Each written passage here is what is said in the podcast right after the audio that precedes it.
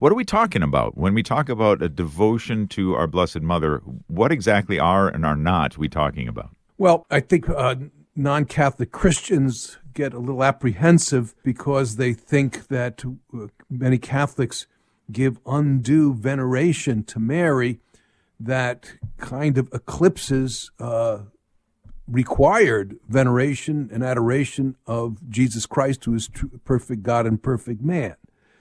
And I mean, the church from uh, time immemorial makes it very clear that you know she's not our version of a of a Christian goddess, uh, and that her whole reason, her whole reason of existence, is to lead us to Christ. Mm-hmm. But what I would say as well, I mean, there's a, this comes from me, but I don't think I'm too far off the mark.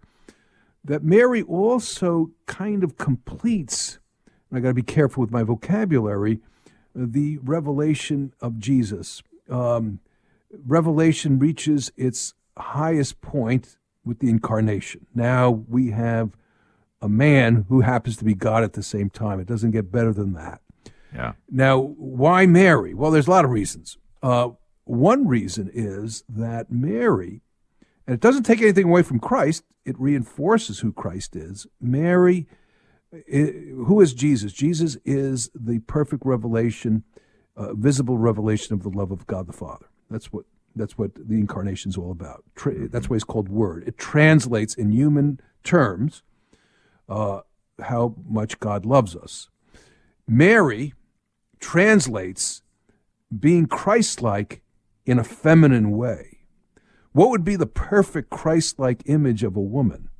Mary who is immaculately conceived, which be, which basically says that she reflects the humanity Christ in a perfect way. It helps to be his mother too. But so we cannot appreciate God's love for us without an image of father and mother. Jesus is the incarnation of God the Father, and Mary is the incarnation of the humanity of Jesus that gives us another side of God. St. Paul says that all parenthood, both fatherhood and motherhood, that begins in Genesis, refined a little bit more in St. Paul, that both, on a human level, equally reflect the love of God the Father. Mm. So that's And there's tons of other reasons too that I could give, but that's that's something we want to consider. And and and I try to tell, you know, in a gentle way, uh, to our brothers and sisters who are not Catholics, but they're Christians, that this is not a slight, this does not detract from our discipleship. In fact, it reinforces it. Uh, because what does Mary do?